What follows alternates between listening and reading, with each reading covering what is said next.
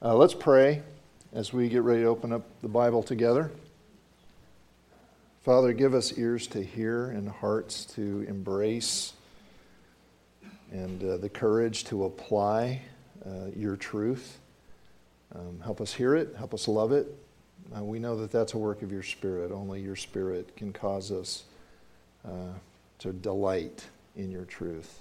Uh, we pray you would do that for us Uh, by your mercy in Jesus' name. Amen.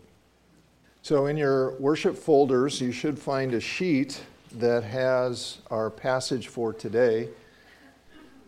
We're taking a second look at 1 Corinthians chapter 7. We'll be looking at the last part of the chapter this, this time.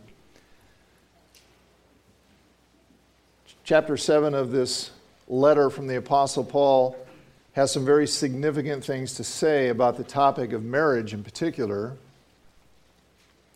As we saw last time, and if you, you weren't here or you missed that, you can always go to our website, philida.org, and, and catch any of the messages there. But last time we saw that there was some serious confusion about marriage within the church in Corinth that Paul is writing to clear up. Um, apparently, there were some pretty influential people in the church of Corinth who were telling everybody that it is more spiritual to be single than to be married. And uh, our best guess is that they took something that Jesus had said about the ultimate future he promised he would return one day and he would make heaven and earth new, and his people, our, our bodies would be raised in newness of life and, and glorified. And at that time, at that ultimate future point, marriage would become um, a thing of the past because it currently points to something greater. And when that greater comes, the marriage will, marriage will be no more. Well, apparently, some figured, these super spiritual types said, well, if that's our destiny, let's just go ahead and live that way now. Let's do that now. And that way, we'll all be at a higher spiritual level. We'll get a higher spiritual ranking with God if we, you know, if we do that. We'll be number one seeds instead of 10 seeds if you're into things like basketball tournaments. Um, as you can imagine, this was creating some serious stress among the people of the church, depending on their marital status. People who were married were feeling pressure to separate, or at the very least, to abstain from sexual relations. Widows and widowers were feeling pressure not to remarry regardless of their desires. Christians who were married to non Christians were feeling pressure to divorce because they, they didn't want to be held back spiritually, you know, hindered in their relationship with God because of the influence of this unbelieving spouse. And single people were feeling pressure to remain single because marriage was only for unenlightened losers. Something like that. Well, one of the things that becomes clear as you read through this letter is that Paul really loves these people. He really does. He loves them and he, and he cares about these people who are now worried and stressed out by this false understanding of marriage. So he's out to correct that. It is simply not true that either being single or being married puts you at a higher spiritual level. And the basic principle is your marital status does not determine or control your spiritual status.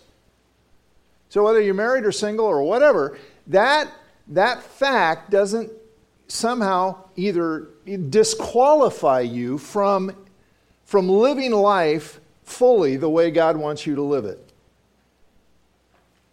No matter what your marital status is, you can know Jesus, you can trust him, you can obey him fully.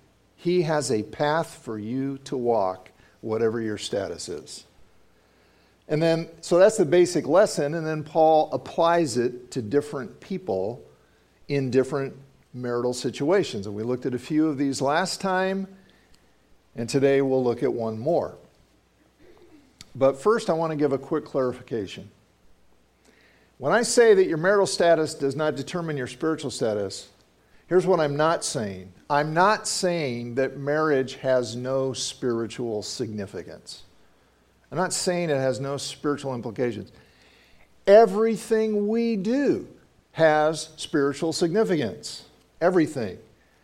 Uh, don't make the mistake that's easy to make in our world of thinking that your spiritual life is kind of in its own little compartment, and that's one thing, and then real life is something else.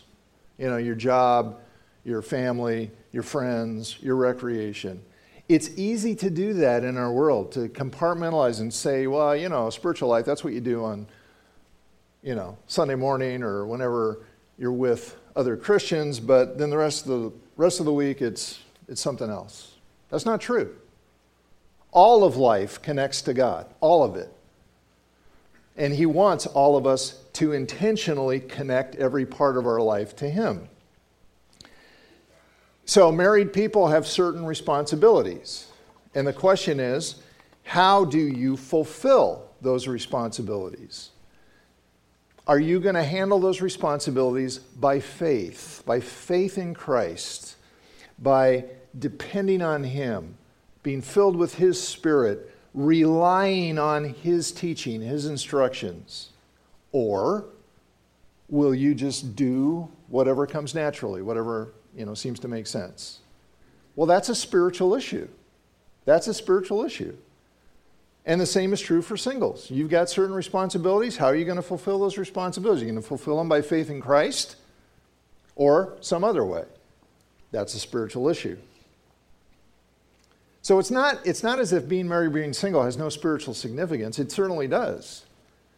But the point is, being single or being married, neither of those statuses give you like extra credit with God. It, it's, it's not that God likes single people more than he likes married people.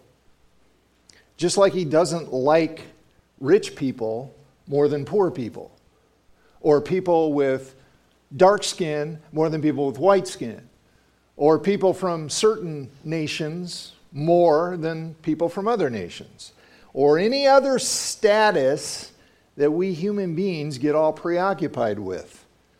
Now, the Bible says this God shows no partiality, no favoritism.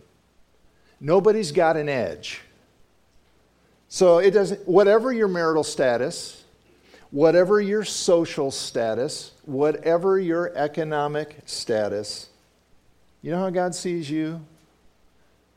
He sees you as a person created in His image. And He wants you to know Him. And He wants you to trust Him. And He wants you to be freed from your sin, washed white as snow, through a relationship with His Son, Jesus Christ.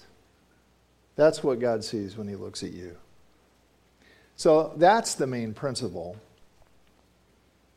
And this time, we're going to see how that reality applies to single people uh, in verses 25 through 40. Paul is speaking especially here to single people who were betrothed. It's not a word we use a lot. Betrothal, kind of like engagement, but more so. More so. More commitment, more responsibility. And so here you've got people who had made this pledge to get married, and now they're wondering if they ought to go through with it. because of this notion going around the church that it would be more spiritual to stay single. And so Paul's going to counteract that notion as he applies this truth to them. And he's going to make it clear, again, that choosing marriage or choosing singleness is not it's not a matter of right or wrong. It's really important that we see this. He, he makes it clear it's not, it's not a matter of what's morally right or what's morally wrong or what's spiritually good versus what's spiritually bad. Instead, he's going to show us it's a matter of wisdom. Wisdom. Weighing the pros and cons in living your life for Jesus. So take a look, start at verse 25. He says, Now about virgins, people have never been married. I have no command from the Lord, but I give a judgment, or you could translate this an opinion, a considered opinion, as one who by the Lord's mercy is trustworthy. So notice, what he's about to teach is not a command. It is instead wise counsel from a trustworthy counselor. Verse 32 I would like you to be free from concern. And that word concern means anxiety, worry. These people are kind of stressed out. Verse 35 I'm saying this for your own good or for your advantage, not to restrict you, but so that you may live in a right way in undivided devotion to the Lord. So, Paul's goal is to help them make a wise decision about marriage that will help them follow Jesus without being anxious, worried, distracted, and so on. But notice, he doesn't make the decision for them. That's really key. As if there's a right or wrong answer. And that's, that's a big deal. Because as we've seen in this letter up to this point, if you've been with us as we've been traveling through here, when something is a matter of right or wrong, Paul has no problem saying so. I mean, he's all over that when he needs to be. But he doesn't say that here. And I would, I would like for that fact to be very liberating to all of us. See, when you're facing a big decision, if, if you think there's a morally right and morally wrong answer to that decision, and, and definitely sometimes there is, but if you think there's a, a right answer and a wrong answer, but you don't know which is which, that's very stressful if you want to follow Jesus. Because you don't want to get it wrong. But if you know it's not a matter of right or wrong, but of choosing between two options that are both morally good, they just have different pros and cons, that takes a lot of pressure off. I remember talking to uh, one of my professors at Western Seminary and going in and talking to him, and because I didn't know what to do with my life. I mean, been through seminary, it's like, okay, what do I do? Do I go into pastoral ministry? Do I go, do I go into missions? Do I go on to teach in a college environment or something. And I was pretty stressed out about it. And I went in and talked to him. and he looked at me, I think he was in his 70s at the time, wise, wise old guy. And he said, What do you want to do? What? No, I'm talking about discerning God's will. He said, What do you want to do? Well, I think I want to do this. I said, Well, then do it. I said, Oh, I'm confused. he said, Look, I know you well enough to know that you are seeking to obey God's will in every area where He's told us what His will is, that which is right or wrong. If you're doing that, this issue is not a moral right or wrong answer. So do what you want. Wow, I can't even tell you how liberating that was to walk out. Wow, I can do what I want? That's crazy. That's what Paul's doing here. He wants to relieve the anxiety that these people were feeling because some people were making a huge moral issue out of something that's actually a matter of wisdom and personal preference. Now, it's important we distinguish the difference because there are issues that are right or wrong. And we've seen that. Paul has said so. But that's not what he says here. He doesn't lay down the law. And what he says essentially is this to these single people considering marriage, he says this if you're considering marriage, choose wisely. Choose wisely. Not because there's something wrong with marriage or something wrong with singleness, but because marriage will significantly affect your life. All the married people in the room, nod your head. Yes, it will. So you need to decide carefully, wisely, and that's why we need to look at this because that is not what our culture encourages. Wise, careful thinking. No, no. We live in a romance saturated culture. If you have to think about it, it's just, you're completely out of touch. Well, that's not what Scripture teaches. You need to think wisely, you need to think carefully. Your culture won't encourage you to do that, but that's what you should do. Think wisely, think carefully. Now, if you're already married, don't be thinking, boy, did I come to church on the wrong day. Um, don't tune this out. Do not tune this out. You know why? Because God may well want to use you to be a source of wise counsel to someone you know, someone you care about, who needs to think wisely and carefully. And you could be a source of wisdom to them. So let's think about this.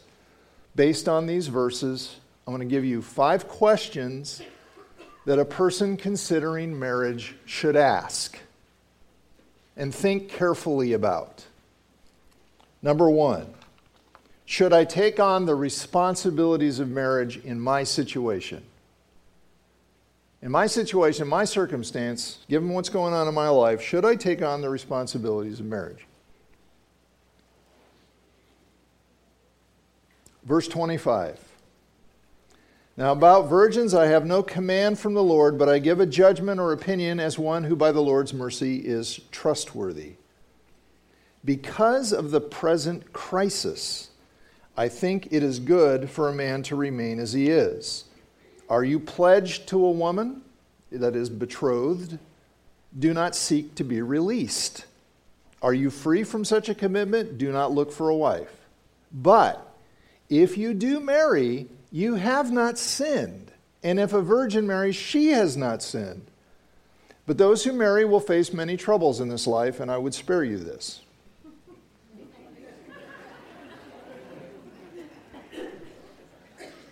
So, Paul is writing to unmarried people who have entered into a betrothal commitment. And just by the way, the reason he talks mainly to the male half of the couple is because in that betrothal custom, most of the initiative rested on him. Paul's giving advice, and his wise advice is that it would be good in light of the present crisis not to take on the additional responsibilities of marriage. Okay, what was the present crisis? We don't know. We don't know. It was something that made life extra difficult for the Corinthians, something that was going on there. Well, how do we apply that to our lives? We do this. If you're considering marriage, one of the things you need to think about is your life situation and whether waiting for marriage or saying no to marriage altogether would be a wiser decision given your situation. What would that be? Well, it could be lots of things.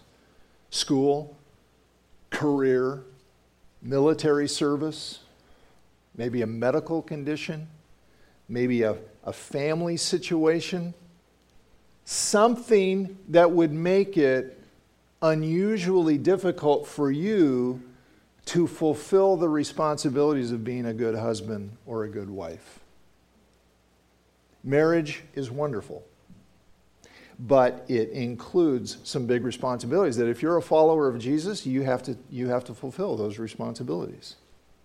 So think about your situation. Two, am I deciding with an eternal perspective? Am I deciding about marriage with an eternal perspective? Verse 29. What I mean, brothers and sisters, is that the time is short, or the time has been brought up short. From now on, those who have wives should live as if they do not, those who mourn as if they did not, those who are happy as if they were not, those who buy something as if it were not theirs to keep, those who use the things of this world as if not engrossed in them for this world in its present form is passing away. Now, many people read this and conclude that what Paul's talking about is he believed Jesus was going to return within his own lifetime, so he's basically saying, don't bother getting married. The problem is that conclusion does not fit with what Paul teaches elsewhere. For example, in the book of Second Thessalonians, he's uh, confronting people who were saying, hey, why bother going to work? Because Jesus is coming back any day now. So who needs a job? Well, what's the point? and Paul's response is get back to work, you deadbeats maybe not in those words exactly, but that is his point. Go to work. Stop living off the charity of other people. Nobody knows when Jesus will return. Jesus made that very clear. In fact, some of his parables make it clear that there could be a long time before he returns. In the book of Second Peter, we're told that in the last days, scoffers will come with their scoffing, saying, Where's the promise of his coming? Everything's just going on like usual. He's not coming back. Nobody knows when Jesus will return, and in the meantime, life goes on. Well, that applies to marriage as well. Also, if Paul is saying here, don't get married, he's also saying, don't mourn, don't weep, don't be happy, and don't buy things. But that's not what he means. He fully expects people to keep doing those things. His point is this let those who do be as those who don't. Well, what does that mean? It means that because Messiah has come, because he has come and he has died and he has risen from the dead, because he has sent us out with his mission to accomplish, we are in the final chapter of the book. We know how the story ends. And because we know how the story ends, we're not to live in the same old way.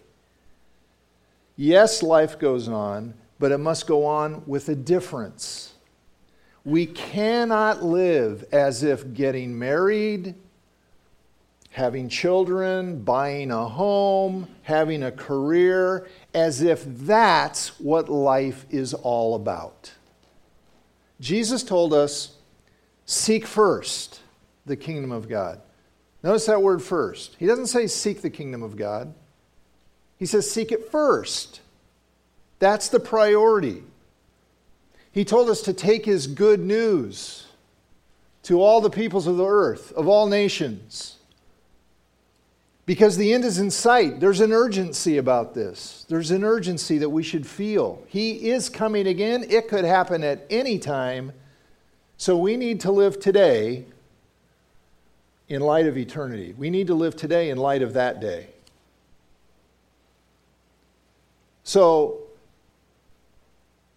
all the different parts of life, like marriage, family, job, those things are good. but they're not what life is all about. And it's really easy to live as if that's what life is all about. To live as if eternity is kind of an unimportant afterthought, the fact that Jesus is coming. And we make all of our decisions in light of, you know, right now, and, and, and we don't really give this a thought. That, that's backwards. We're to do exactly the opposite. We're to have that in view and say, that's going to happen, so how do I live in light of that every day? It's supposed to put everything else in perspective. That's his point. Question three Will marriage hinder or help my devotion to Jesus? Will it hinder or help my devotion to Jesus? Verse 32 I would like you to be free from concern, anxiety, worry. An unmarried man is concerned about the Lord's affairs, how he can please the Lord, but a married man is concerned about the affairs of this world, how he can please his wife. His interests are divided. An unmarried woman or virgin is concerned about the Lord's affairs. Her aim is to be devoted to the Lord in both body and spirit. But a married woman is concerned about the affairs of this world, how she can please her husband. But I am saying this for your own good, for your advantage, not to restrict you, but that you may live in a right way in undivided devotion to the Lord. So, being a husband, being a wife, that gives you additional responsibilities. That's why Paul personally preferred being single, and why he thinks that would be a better choice for many of his readers in light of their present situation, that crisis. Well, the question for us then is would the additional responsibilities of marriage would it would those make you less able or even more able to be fully devoted to Jesus and pursue his priorities? You know who's the only one who can answer that question? You. You. That's between you and Jesus. How will you best live a life of full devotion to Him? You'll notice Paul refuses to make this a right or wrong decision. Verse 35, this is interesting. He says, I'm saying this for your advantage, not to restrict you. Literally, that means tie a snare around you. In other words, he's not trying to hog tie him and drag him at the end of a rope in a direction they don't want to go. That's what the super spiritual types in Corinth were doing, trying to force everybody to go in the direction they thought was best. But not Paul. Paul wants everybody to live for Jesus without anxiety, worry, or distraction. For some, that's going to mean staying single. For others, it might mean getting married each person has to decide what is best for their relationship with Christ. Number four, am I being pressured by others? Am I being pressured by others?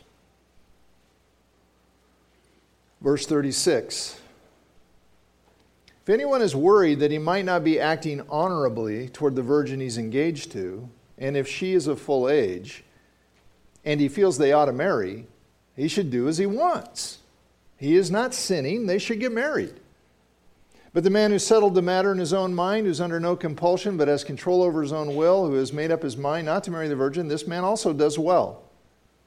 So then, he who marries the virgin does well, and he who does not marry will do better. So just kind of put yourself in the place of these people, these betrothed couples, and here's this idea floating around, being pushed strongly that, you know, marriage was a second rate spiritual existence. Imagine, they're, they're, they're just feeling all this pressure. So you got the people from the church pressuring you not to get married. Well, I bet there's some parents, family who are pressuring them to get married who weren't part of the church. It's like, especially the guy. Come on, dude. You made a, you made a commitment. Let's go. So they're, they're feeling pressure from all sides. What's a, what's a good Christian boy or girl supposed to do in a situation like this? You know what Paul's answer is? Forget about it. The pressure. Forget about the pressure. He makes it very clear that either going ahead with marriage or calling it off were both acceptable options, so they should make up their own minds. Listen, if you're not married, you do not want to let other people pressure you into that decision. Yes, by all means, listen. Listen to wise counsel from people who love Jesus and who love you and take their counsel seriously. Paul isn't saying ignore everybody. In fact, he himself is giving advice about what he thinks would be best in their situation. What he thinks would be best is singleness in their situation. Better. Not morally better, practically better. There's a big difference. But the decision to marry or not is something you've got to choose from your heart and mind. Why? Because marriage is no place for a superficial, half hearted commitment. It's got to be something you want to do. And that means for the rest of us who are friends or siblings or parents of someone considering marriage, we need to be so careful not to put pressure on people. So, you know what? Stop the snarky comments and jokes about single people as if there's something wrong with them. Let me stress it once again in case we've missed it. There is nothing wrong with singleness, and there is nothing wrong with marriage. Paul prefers the practical advantages of singleness in their situation, but as he said back in verse 7, go back there, he said, each one has his own gift from God. So let everybody do what is best for their life, their relationship with Christ, without putting pressure on them to make a decision that's a matter of wisdom and personal preference. Last question Will I follow God's standards for marriage? Will I follow God's standards for marriage? Verse 39 A woman is bound to her husband as long as he lives, and vice versa, by the way, that was made clear earlier in the chapter. But if her husband dies, she's free to marry anyone she wishes, but he must belong to the Lord. In my judgment, she's happier if she stays as she is, and I think that I too have the Spirit of God. And that's probably a little sarcasm toward the Corinthians. So notice this. After giving us all this wise counsel, wise counsel, wise decision, personal preference, here at the end, he now reminds us that, you know, there still are some rights and wrongs related to marriage. There are some moral boundaries. And there's two in particular that he emphasizes here. Number one, a believer in Jesus should only marry another believer in Jesus. And number two, believers need to marry for life.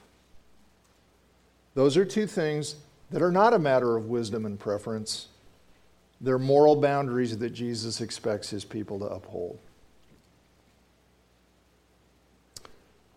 So, after hearing these five questions, some of you may be thinking, wow, did I blow it? Well, maybe you did. But that's when we need to remember the overall lesson of the chapter that God wants you to know Him and trust Him and obey Him now, whatever your past decisions have been, whatever your current status is. Because we've all, we have all failed at least some of his standards at different points in our life. We've all made decisions that we shouldn't make. And that's why that's why he saves us by grace. It's a gift we receive. He makes us right with him as a gift that we receive. It is not a reward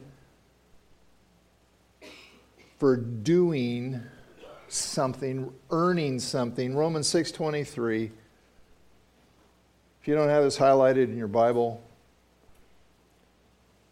It's a good one to highlight.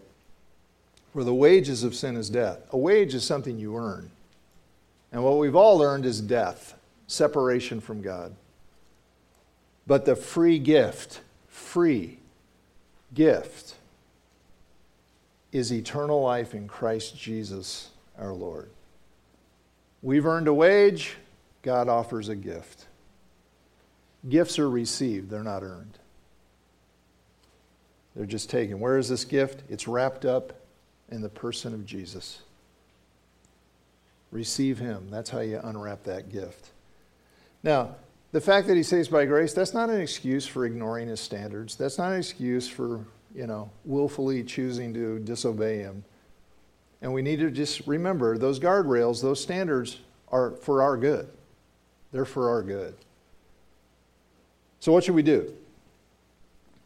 I say we resolve to help each other. To help each other, whether we're single or whether we're married. Whether we're just starting out or coming into the home stretch. Help each other live our lives in complete devotion to Jesus from this day forward for better or for worse, for richer or for poorer, in sickness and in health, as long as we all shall live. Let's pray.